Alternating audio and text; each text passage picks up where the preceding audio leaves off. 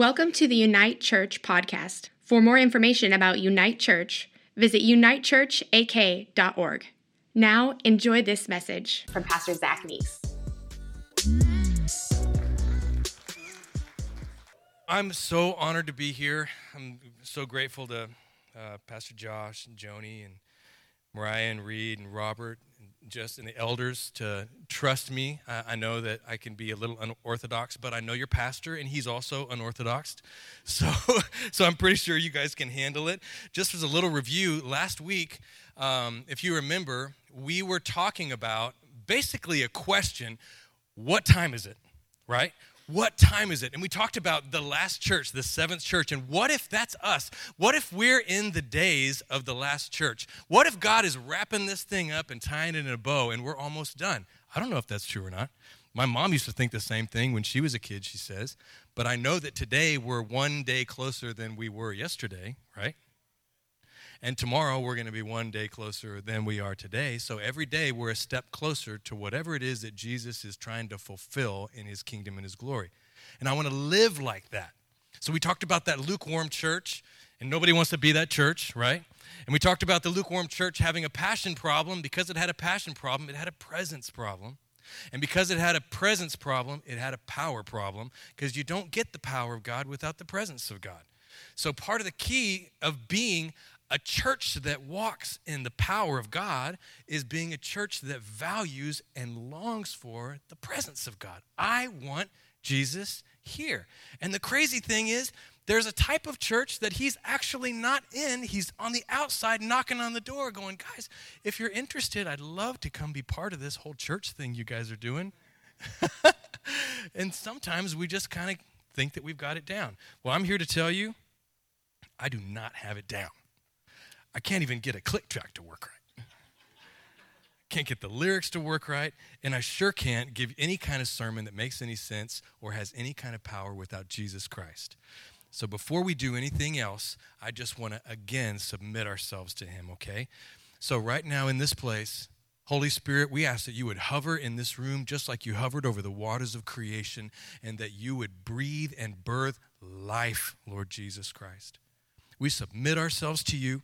We submit our ears to you because we want to hear, our hearts to you because we want to love what you love, God. We submit our minds to you because we want to understand what you want us to understand. And we all ask in this place that you would transform us today so that when we leave, we would be more like you than when we came into this room. And Lord, I ask for myself. I'm juggling a lot and I'm completely human and I'm prone to frailty. And I ask that you would give me clarity of thought and eloquence of speech. And Holy Spirit, that you would stir in me what you want your people to hear. And that you would please shut my mouth if I'm about to say anything stupid. In Jesus' name, amen. I believe in honest praying. Is that okay? Sometimes I say stupid things. Here goes. I'm going to say one right now. Ready? I want to tell you a story. Um, so um, I, we have six kids. I'm, i know there's a lot of big families in here, and I have five of them that are still here. My youngest one is here in in uh, in kids' church. He's 10 years old now. My oldest is back in Texas. He's 20. But the 10 year old, when he was two, was hilarious. He was always doing. In fact, all the kids were. You know how it is. They're always saying things that you're like. Wishing you'd written down because you'd be a millionaire if you'd written them all down. You know what I mean? So he was always doing things that were just like, where did you even come up with that, you know? So I was exhausted one day. It was after a weekend. I told you last week that we'd had a miracle happen in our church. We had 5,000 people show up on the first day that we opened. So by the time we'd been going for about a year, two years, we were averaging 7,500, 8,000 people a weekend. And we only had an auditorium that fit 1,200 people. So we were having five and six services every weekend and I was also teaching in between, so I was just bone dead tired by the time you get to the end of a weekend, you know. Oh my gosh. So, the possibility of getting a nap in when you have six kids, how many of you know, is just virtually impossible, right? But my, yeah, my wife's helpful. She would try to let me get a few minutes. And so even if I could get like 15, I'd be so grateful. So I went into my bedroom one day and I was so tired. I laid down and I'm like sinking into the to the, the pillow top of my bed. And my you know that feeling you get when you're so tired, your face starts to get numb and your your lips feel like they weigh like three pounds each. Brah. And you're just you're just melting into nothingness. And I'd just fallen into one of those like coma sleeps, right? And I hear this bang. And I shot up, you know, scared me to death. I shot up awake and I looked over, and my two year old Sam had just kicked the door open. And he was standing there with his hands on his hips, in his underwear, with a Superman cape on. And he said, I'm gonna kiss you bones off. I'm gonna kiss you bones off. And I said, Bring it on. And he came over and he got up in the bed and we wrestled around and we kissed on each other and stuff. Now that's cute when it's a two year old that's your son, right? I have a neighbor named Joe. I love Joe. He's a good guy. He's, he's a good friend of mine. He's a Christian. We talk about Jesus all the time. I really like Joe. In fact, they're some of the best neighbors we've ever had. But just imagine I'm in a deep sleep. I've just, I've just done five services. You know, I'm exhausted. Uh, my lips feel like they're three pounds each, and I'm melting into, right, my bed. I'm uh, in my coma stage, and I hear a bang. And I look up, and Joe is standing there in his underwear with a little Superman cape on. And he says, I'm going to kiss your bones off because Joe's Mexican. I'm going to kiss your bones off. no. Listen, there are some things that a child can do that your neighbor can't get away with. You hear what I'm saying? There are some things that your children can do. There are places your children can go that your neighbors and your friends and nobody else on earth can get away with. This is why it's important that you and I understand our identity because there are things that a child of God can do. You don't have to be dressed right, you don't have to say the right things, you don't have to show up at the right time, but you show up in the presence of your Father and He welcomes you with open arms. You can show up in your underwear with a Superman cape on and say, I'm going to kiss your bones off. And he's like, Yeah, bring it, because you're his child. And you have open access. The Bible says, Come boldly to the throne of grace because you're a child of the living God. Your identity matters. If I know that I'm his, I know that I can come regardless of what state I'm in, right? That's why it was so important that Jesus was the Son of God. You know, he basically kicked the door of heaven open and ran into the presence of his Father God. But he, not, he was not just a son of God, he was something else. He was a priest of God. See, only a child of God can come into the most intimate place with the Father God, but only a priest of God can lead someone else there. He had to be both. He had to be a child of God and a priest of God. So my goal today is to, is to prove to you God help me, that you are not only a child of God who has access to the throne of grace, but you are a priest of God who can also lead another person there. Your identity matters. Now, you ready? If you're taking notes, get yourself ready. So, do you know what a mega theme is?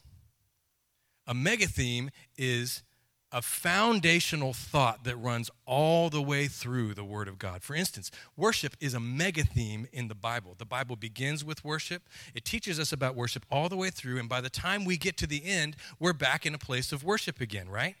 The priesthood is a mega theme too. The Bible begins with the priesthood, it's woven all the way through the story, and by the time we get to the end of the Bible, we're back at this place of priesthood again. So, I want to show you where it starts. You remember the book of Genesis? And you remember Genesis 2 7. Tell me, please, how was Adam made? What was the first man made out of? Tell me. Dirt. That's exactly right. This is so funny. In fact, the Bible says that God formed man out of the earth, out of the dust of the ground. And the word formed, it doesn't mean like, you know, he, he painstakingly sculpted man In fact, the word for fashioned was used for woman, and it means painstakingly sculpted. But that's not what the word formed when he made man. The word formed means squeezed. So this is what God did. He reached down to the ground, he got a handful of dirt, and he went. That'll do. and that's why we're like that because because this is how god made us he reached down women you're so frustrated with us but you were sculpted and fashioned. We weren't made like that. We were just god reached down and went there that's man. And here's the here's the here's the beauty of that. Do you know men that you're shaped like the hand of god? You've got his fingerprints all over you. And when you're in his hand you're very much like him because you're made in the hand of God. So man was made out of, yes, he was made out of the dust, but he wasn't alive yet. What had to happen next? That's right. God took him, and the Bible says that this is this is kind of weird. If you did this to anyone on earth besides your spouse, uh, it would be too intimate. The Bible says he breathed into his nostrils. Like Jen and I, when we wake up in the morning, we don't even typically face each other because you, you, don't want anybody breathing up your nostrils when you first wake up in the morning, do you? Like, that's some nasty stuff. But this is what God, this is how you were made into a living being. God took you and breathed into your nostrils in your mother's womb. So we have this creature, the only one that's made out of two things. He's made out of earth and he's made out of heaven. He's made out of dust and he's made out of spirit. Why? Because only a creature of spirit can have relationship with a father of spirit. And only a creature of earth can have relationship with the earth. This is what Adam was created to do. Adam was created to walk his entire life with one hand in the hand of his father God and the other hand in the hand of the creation that God put him in. And as long as he did that, everything would work flawlessly. It didn't last very long, did it? As long Here's the thing. Spirit can relate to spirit, and earth, flesh, dust can relate to earth, flesh, dust. So God gave him this incredible ministry of having relationship with him so that he could have relationship with everything else he created. I want to show you something. Genesis 2:15. The Bible says the Lord placed the man in the garden to tend it and to watch over it. That word tend is interesting. Typically, when we think about Adam, we think God made him, put him in the garden, right? And he gave him, like, you know, a rake and a hoe. And he said, Pull weeds, dude. I don't want any weeds in this garden. I want it to be. That's not what this means at all. The word tend in Hebrew is the word avad, and it actually means to serve or to minister to something.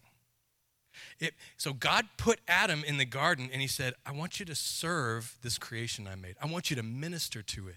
In fact, half the time when you see that word in the Bible, it's actually used in a Levitical context. It means to serve as a worshiper, it means to serve as a priest. So God took Adam, he made him out of both elements, out of heaven and out of earth, and then he put him in the garden and he said, I want you to minister to the earth. I want you to be the priest of the earth. And as long as you keep one hand in my hand, and as long as everything you touch, you touch as you're holding my hand, it'll be blessed. It's gonna work.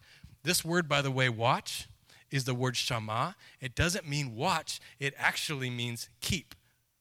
The Lord bless you, and it's the same word. He was put in the garden to minister to it and to keep it, to be a blessing to creation, to serve as its priest. And as long as he kept those two connected, he's good. But what happened? Almost immediately, humanity did this let go. Have you ever done that? You ever had that kind of day? I had, I had some of those days this week. I had some of those days where I was like, uh, I'll hand anything you touch while you're not holding the hand of God is going to be complicated, right?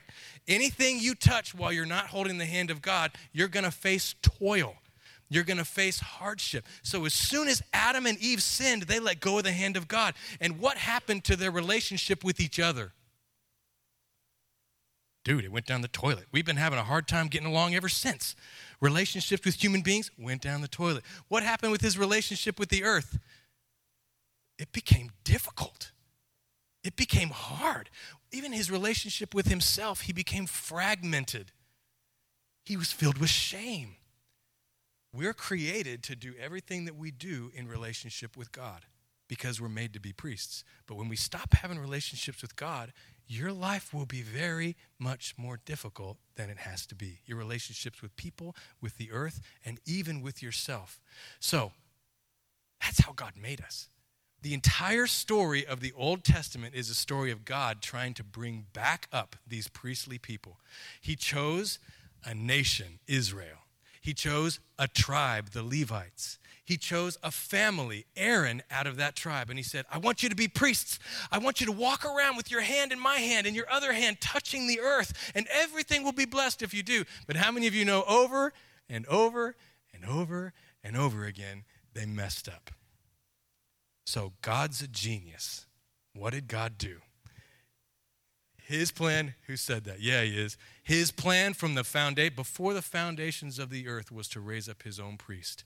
Who is the high priest forever in the order of Melchizedek? Jesus Christ. That's exactly right. Now, can, let me ask you a question. What is Jesus made of? Who said earth and heaven? You're way ahead of me. You're a genius. That's Gabby. That's exactly right. Who is Jesus' mother? Earth. Who is Jesus' father? God, heaven. She's made out of flesh, and she's eh, Jesus is made out of flesh, and he's made out of spirit. He's made out of earth, and he's made out of heaven. Why? Because Jesus was put on this earth to minister to God and to minister to the world. He was put on this earth to have relationship with God and to have relationship with us. In fact, that's all he ever did.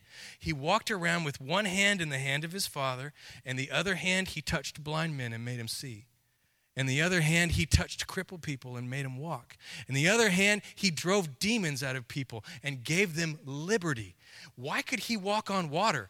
Because his relationship with nature wasn't broken because his relationship with his father wasn't broken. How could he calm a storm? Because his relationship with nature wasn't broken, because his relationship with his father wasn't broken. How could he hang on a cross? Because his relationship with himself wasn't broken. He never sinned and he didn't have any shame. So he could go to the cross to pay for all of our sins. In fact, the ultimate act of priesthood was Jesus reaching one hand to the Father like this and the other hand to us, and through the power of a perfect life, bringing us together that's Jesus. Four people like that. What's wrong with the rest of you? Woo! Dude, I'm teaching you a mega theme of the Bible. This is exciting. Come on. Thank you, man. So listen, God started with the priesthood. He tried to lead us back. He sent his own son because we kept messing up, and he could have left it there, but Jesus did something incredible. Jesus invited us back into the priesthood. I want to show you something. This is John 3. Do you remember the story of Nicodemus? Nicodemus was a Pharisee, and he secretly was really interested in Jesus. And so he snuck out to see Jesus at night. And he said, Jesus, we know that you're from God, for no one can perform the signs that you do unless God is with him. So Nicodemus is going, How do you do this? In his mind, he's like, It's almost like you're walking around with your hand in the hand of God. Because nobody could do what you do unless God was with him. Do you see? Nicodemus is seeing something. Nobody could do this unless they were doing this. Nicodemus sees it. And Jesus says something that's baffling. Have you ever noticed that Jesus answers questions that you don't ask? Like you're asking about one thing, and he says, you know, I'd rather you not cheat on your taxes or, you know, or whatever. You were kind of hard on the kids last night. God, that's not what I'm talking about. Jesus says, I tell you the truth. Unless you're born again, you cannot see the kingdom of God. Because what Nicodemus was asking was, How do I get the kingdom of God on earth? You seem to be doing it. How do we do this? And he says, Unless you're born again, you will not even see the kingdom of God. And of course, Nicodemus, imagine you have no context for this. This is the first time you're ever hearing it in your life, and somebody says you have to be born again. Right? And Nicodemus is like, Well, I don't know how that's possible. And, and he's actually, the Bible says he's actually thinking, can a man go back into his mother? like, and, and Jesus is like, no, man, you don't get it. He says, I assure you, no one can enter the kingdom of God without being born of water and of spirit. What's he talking about? He's talking about the first time you were born of water. What does that mean? You were born from flesh. You were born from a person. You were born of the earth. If you want to get into the kingdom of God, you got to be born a second time. What's the second time? Born of spirit. Why? Because only a spirit being can relate to a spirit being, and God is a spirit being. And only a flesh being, only an earth being can relate to an earth being. And he's called you not to just be saved, but to be a walking, breathing, talking, priest on the earth that walks around with one hand in the hand of Father and the other hand touching the earth around you. That's what you're supposed to be doing. You're made of both elements. How many of you were born? Some of you don't know. Some people need a little biology less. If you're here, one way or the other, you were born, bro. So, how many of you were born? Okay, that's your first qualification. Now, of those who just put up their hand, how many of you have been born again? You are a person of two worlds. You have been born into two worlds, and there's a reason you were born into two worlds so that you could have relationship with God and minister to his heart. And so that you could have relationship with the earth he puts you in, the grocery store evangelist. That's what that means. So that you can walk around with one hand in the hand of your Father, and with the other hand, just touch people, just talk to people, just relate to people, tend to them. Get it? So listen, you're a priest. You don't have to be Catholic. Surprise. You don't have to have a, a, a collar. Oh, surprise. You don't have to have even gone to seminary Surprise, to be a priest, you have to be born and born again. Anybody here who is born once and then born again, you're a priest. If you're a saved human being, you are a priest of the Most High. So if I ask you, who are you? You say, I'm a priest. Ready? Let's try it. Who are you? That's right, you're a priest. Who are you guys? Oh, oh some of these guys aren't. Uh, what are you guys over here? You're a priest? What are you guys over there? Oh, what about these guys over here? Are you priests? Yeah, who are you guys? That's right. Who are you? That's right, because, and you, you know what? Your identity determines your function. So it matters, remember? If you're a child of God, you can come into the presence of God. If you're a priest of God, you can lead somebody else there. So we're about to talk about some of the priestly duties. How many of you guys like Nacho Libre? Anybody? oh, that's, is that a question? That was one of my favorite movies. My kids and I watch it all the time. In fact, my worship team, we used to watch it in between services every Easter because it's an Easter movie. You remember that one scene? Do you not know that I've had the diarrhea since Easter's? so I was, I was really concerned that maybe it was racist for me to like that movie. And I was hanging around with Jennifer and I in Colombia, and uh, we were ministering with all these Central and South Americans. You know, you talked about Quique Pavón and, and, uh, and, a, and a bunch of like South American, Central American, and, and, Mexican worship leaders, and they started quoting like the whole movie of Nacho Libre. So just so you know, everybody likes Nacho Libre. It's okay. So let's talk about some of our priestly duties.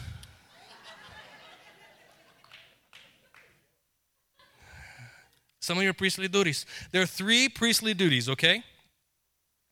And we're going to get these out of the book of Deuteronomy, chapter 10, verse 8. The Bible says, At that time the Lord set apart the tribe of Levi to carry the ark, that's one of them, carry the ark of the Lord's covenant, to stand before the Lord. And, and by the way, the Hebrew, it doesn't just say stand before the Lord, it, it says to stand in his face. It means to get into the face of God to stand into the presence of God, to stand in his presence as his ministers, and it means not, to, not just to be his to minister to him, to carry the ark, to stand in his presence, and to pronounce blessings in his name. These are their duties to this day. So if you're a priest today, this is one of your duties. This is one of your duties. First of all, carry the presence of God. The Ark of the Covenant represented the presence and the glory of God on earth. Secondly, to minister to Him and third, to bless people. Okay, we're going to talk about those three things. You ready? Who's a priest? Hold up three fingers. We're going to talk about the very first one carrying the presence of God. You, you ready? All right.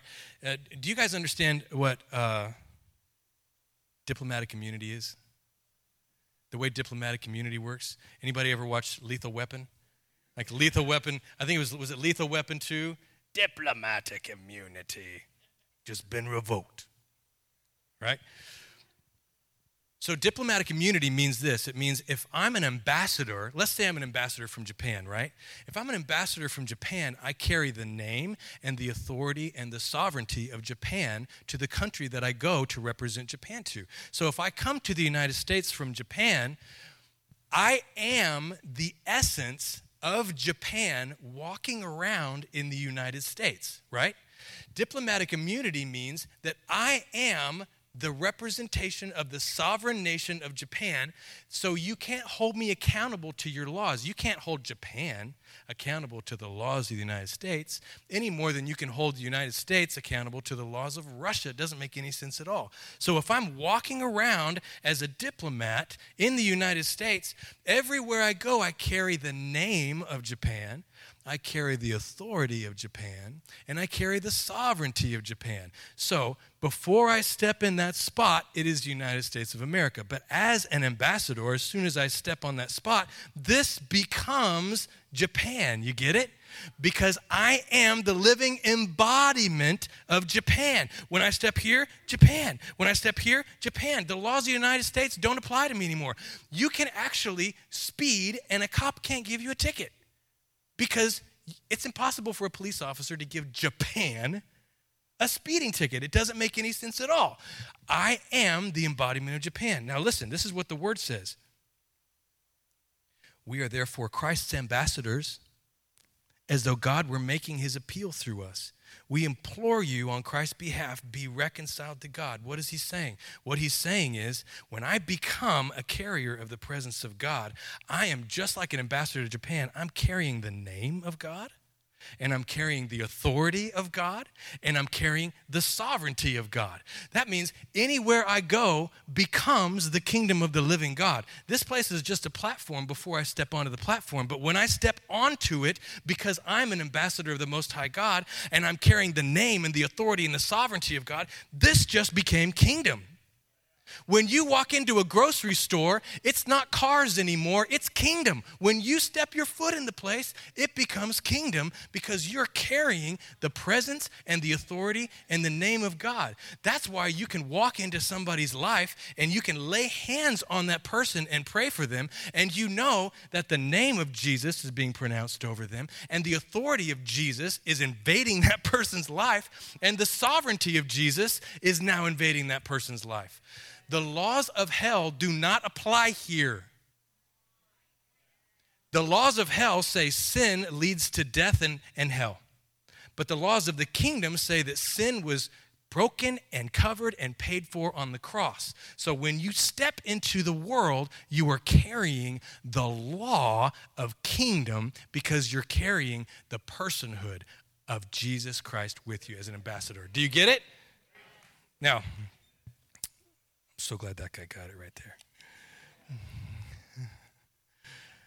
Anytime I say something like this, I've got somebody. How many of you think, uh, I don't know, the pastor so and so, maybe he carries the presence of God, or so and so who's at the prayer altar, they they carry the presence of God, you know, but you don't know who I am. You don't know what I've done. How on earth could I carry the presence of God? How is that even possible? I'm a mess. God isn't in me. I want to share a passage with you. This is 2 Timothy 2:20. It says in a great house there are not only vessels of gold and silver but also of wood and earth, some for honor and some for dishonor. Now, let me ask you a question. Let's say you've got a king coming over to your house, okay? I was going to say the president, but some of you might not like him. So let's just say you got a king coming over to the house. That's okay. That's between you and God. Take it to God. I'm not judging you. You're supposed to pray for the elders of your people and the leader, but that you don't have to like him. It doesn't say that. So Let's say you got a king coming over to your house, right? And you want to serve him, and you want to serve him out of a vessel of honor. And you have a choice. You have a chalice of silver, Okay? You have a goblet of gold and you have a cup of clay. Okay? Right? You've got silver, gold, and clay. Which one is the vessel of honor? Don't say it yet. I'm going to vote. Who thinks the silver is the vessel of honor? Yeah? Okay. Who thinks the gold is the vessel of honor? Okay. It's not a bad answer. Who thinks the clay is the vessel of honor? Yeah? Okay, so you guys know this passage, right? 2 Corinthians 4 7. We now have this light shining in our hearts, but we ourselves are like fragile clay jars containing this great treasure. So I know why you're saying that because you know that passage and because you think that's the answer, but you're wrong. Pastor. All right. Is is this I'm done. I'm just kidding. The, is the silver the vessel of honor? The gold? Let's do it again. Who thinks the silver is a vessel of honor? Now you're like, I don't know. who thinks the gold's a vessel of honor? There's like there's like 15 brave people. And who still think the clay is a vessel of honor?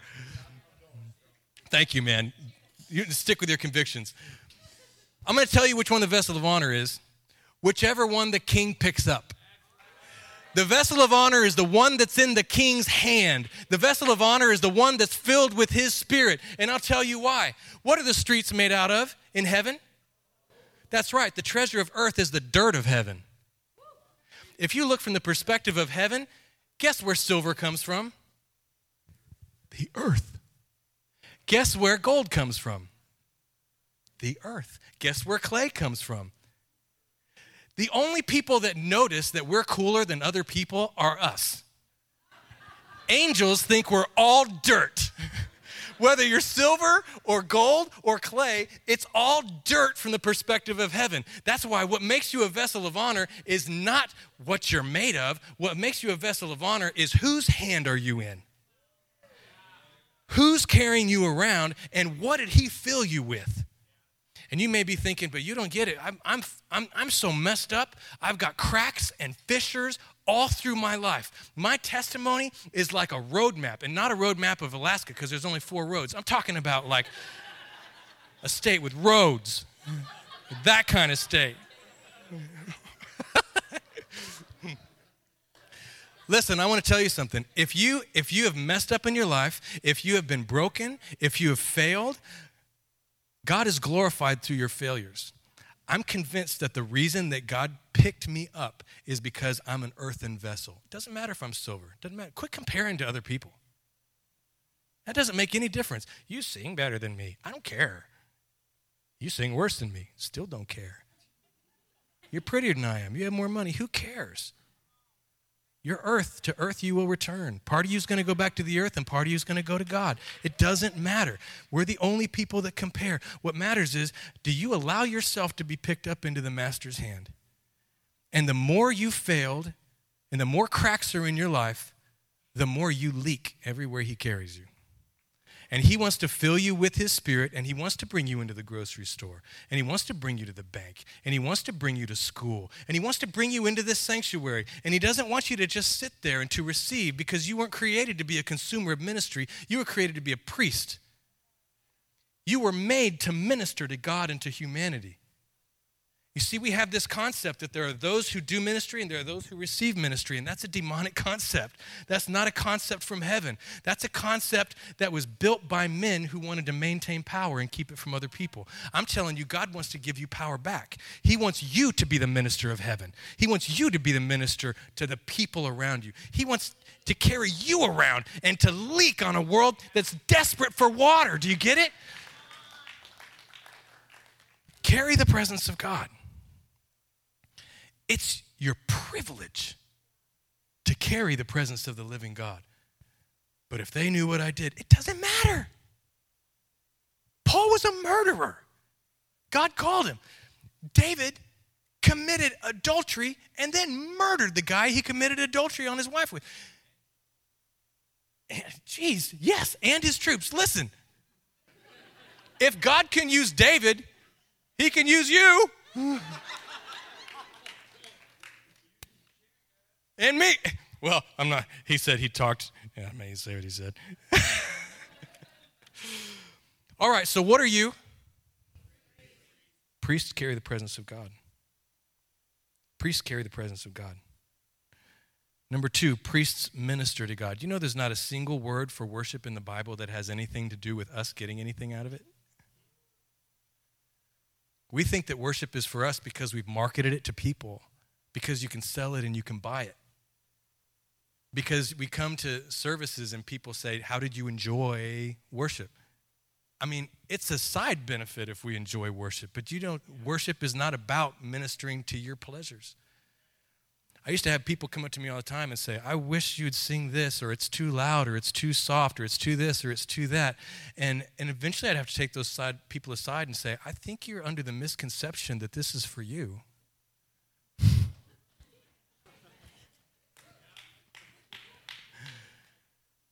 But actually, worship is about ministering to God. You see, whatever you minister to is what is going to be enthroned in your life.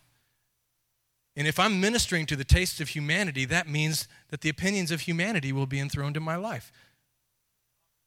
Priests don't court the favor of man, politicians court the favor of man, priests court the favor of God. I want to minister to the living God because when you minister to the living God, God shows up. But you might say, there's so many needs. Of course, there's so many needs. But the more I try to meet those needs with my hand disconnected from God, the more I'm just going to harm, the more I'm going to cause harm. So I minister to the Lord and I take a hold of the hand of God and I minister to His desires and His dreams, to His will, to His pleasure, so that when I turn around to you and put my hand on you, I have clean hands. I'm laying clean hands on the vessels of God. I'm touching you with a hand that has power because it's connected to the power source. You understand? If I minister to God, He shows up and ministers to people. But if I run around like a chicken with my head cut off trying to take care of the needs of man, I will never accomplish it because they will never end and I'm not strong enough. If this church, imagine this. Imagine if a church full of people just figured out, I'm here to minister to God. And I believe that when I do, He comes. And whenever God shows up, He brings power with Him. What if you just believed it? What if you just believed I'm a carrier of the presence of God. Everywhere I go, it becomes kingdom. That means when I set my foot on here, this becomes a meeting place between heaven and earth. When I talk to you at the store, it becomes a meeting place between heaven and earth. When I'm blessing my kids before they go to bed, it becomes a meeting place between heaven and earth. What if the church got that? Can you imagine a church that every person who went there believed Wherever I go and whoever I talk to this week, that's going to be a meeting place between heaven and earth. If there are 300 people in here, that would be at least 300 meetings between heaven and earth. There'd be 600 people here next week. Imagine if you had five meetings between heaven and earth in a, in a week. Imagine if you had 10. Anchorage isn't that big a place, it could be saved. All of it. If the priests of God arise. But you know what? Pastor Josh doesn't have the strength to do that by himself. And Billy leading worship, he's good, but he didn't have the strength to do that by himself. And it's not his job. It's not their job to minister and for, uh, and for everyone else to receive. It's your privilege. Take it. You're a priest of the Most High God. What are you? Priests carry the presence of God and priests minister to the Lord. And finally, this priests bless people. I don't, I don't live to minister primarily. We do minister to people, but primarily we minister to God and then secondarily people, right? But when I think about blessing people, one of the first things that pops into my head is to say something nice to say something that you like, to, to, to tell a joke you might think is funny, or to play your favorite song or something like that. How do you bless people? You do things that they want you to do, right? Well, not really. That's not what that means. The word bless means to see someone's end from their beginning. This is what God does. The word says that He sees our end from our beginning. He's eternal, He's outside of time. When He steps out of your timeline, He doesn't just see you the way you are right now, He sees you glorified already. And what God does is He doesn't relate to you in your now, He relates to you like you're seated in heavenly places. That's why when He found you in your sin, He didn't treat you like you were a sinner, He treated you like you were a son because He saw your end from your beginning and He treated you according to your end. You get it? When you bless somebody, you see their end from their beginning. So the person who's in front of you, sometimes my children, when they're, when they're right in front of me, are complete hellions. Not very often. They're, they're typically amazing. They're beautiful kids. But sometimes the person who's standing in front of you in the flesh is not easy to get along with. Do you know any people like that? Do not elbow your husband or wife. if you're married at all or have been, you know there are people in this world who are difficult to get along with, at least sometimes, right? And we have a tendency to react to those people as they are right now. But when I have blessing eyes, I have prophetic eyes, and I see that person's end from their beginning, and I realize what they're acting like right now is not who they are. It means you have to have prophetic eyes in order to bless somebody. It means you have to see who they're gonna be. And your words catalyze that transformation. And your actions catalyze that transformation. And even your heart towards them catalyzes that transformation. So, this is how you bless somebody. You look at Judah and you say, God, how do you see Judah? And you say, God, what's your heart for Judah? God, what are your words for Judah? And then you speak the words of God with the heart of God from the perspective of God. That's how you bless somebody. So, my kids, like I said, we have six. And when they were growing up, we'd go around to all their beds and we'd bless every single one of them. And it took forever. But all my kids, no matter what they'd done that day, no matter how they'd failed, no matter whether or not they'd gotten in an argument or, or done, done something disobedient, when I blessed them, I didn't pray for them according to what they'd done. I'd pray for them according to who they were becoming. Because I'm calling them into their destiny. What would happen if the church, listen to me, our culture's divided. When you look at somebody who has a different opinion than you, what do you see? When you look at someone that has a different political perspective than you, what do you see? When you look at somebody who has a different morality than you do, what do you see? And how do you speak? And how do you treat those people? We could change the world if we could just learn how to bless people. If we could just learn how to see somebody from the perspective of God to have God's heart for them and then to do God's things. I was leading worship one time at a conference and there was a guy, I was just telling somebody this last week. There was a guy standing over here and he had so much blonde hair, it's just all over the place. It looked like an explosion of curly blonde hair. And he eh, it didn't he wasn't doing anything unusual nothing about him looked unusual but you know every once in a while god just puts a spotlight on somebody so it's like god had a spotlight on this guy and i kept having this feeling you got to get off the platform and go hug that guy and it just kept bothering me, you know? It's like nagging at me. And so finally, I'm leading worship. Who, who's going to lead worship? I put my guitar down. I put my guitar down. I jumped off the platform and I walked across the top of the pews until I got to this hairy headed blonde dude. And I just wrapped my arms around him. And the dude bawled. He cried and cried. And it turned out that he had just come out of homosexuality and he'd given his life to Jesus Christ and he felt completely rejected by everybody in his life. And all he needed was to know that somebody saw him and cared about him. So when I went down there and hugged that dude, to him it said, God sees me and he cares about me and he forgives me and he receives me. He got all of that from me giving him a hug. That's how you bless somebody. See him from the eyes of God have God's heart and do what God does. Say what He says. One of the greatest blessings in the Bible is in Numbers 6 24 through 26, and, and, and we even sing it. But this is how the Lord commanded the priests to bless one another. So I do this over my kids, and I do this over congregations all the time. And now I'm going to do this to you, okay? I want to ask you if you want to receive a blessing, just close your eyes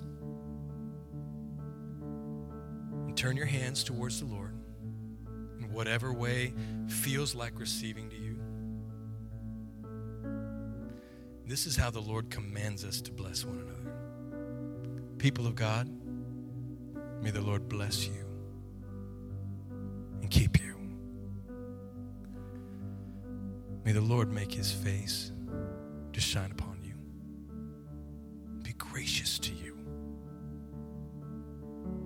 may the Lord lift up his countenance towards you so that you can see his eyes, that they are upon you, that they're on you for good, that they're ablaze with love for you.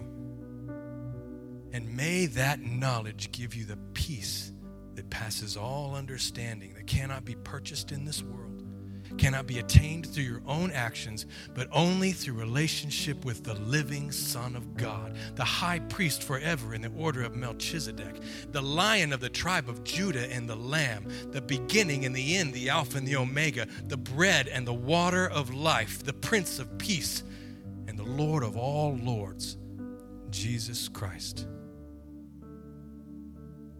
And now I want to ask you to do this. Just ask, Lord, what are you saying to me today? Holy Spirit, what are you saying to me today?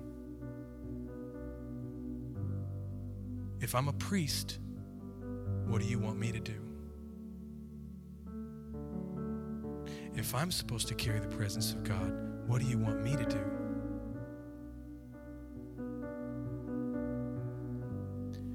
If I'm supposed to minister to your heart, what do you want me to do? And if I'm supposed to bless people,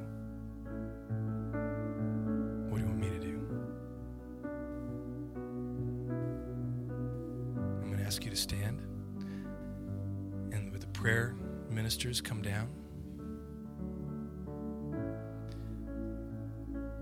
If you're walking around with one hand in the hand of God and the other hand reaching out to your brothers and sisters, you want a priest to pray for you.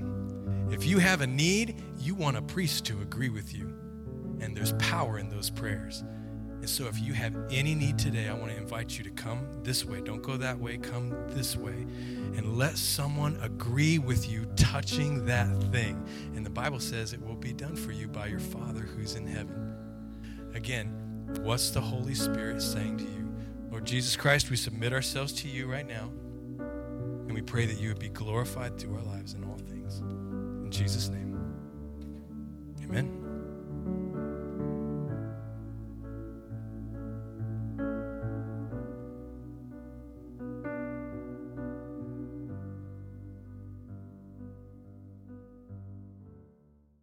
Thanks for listening.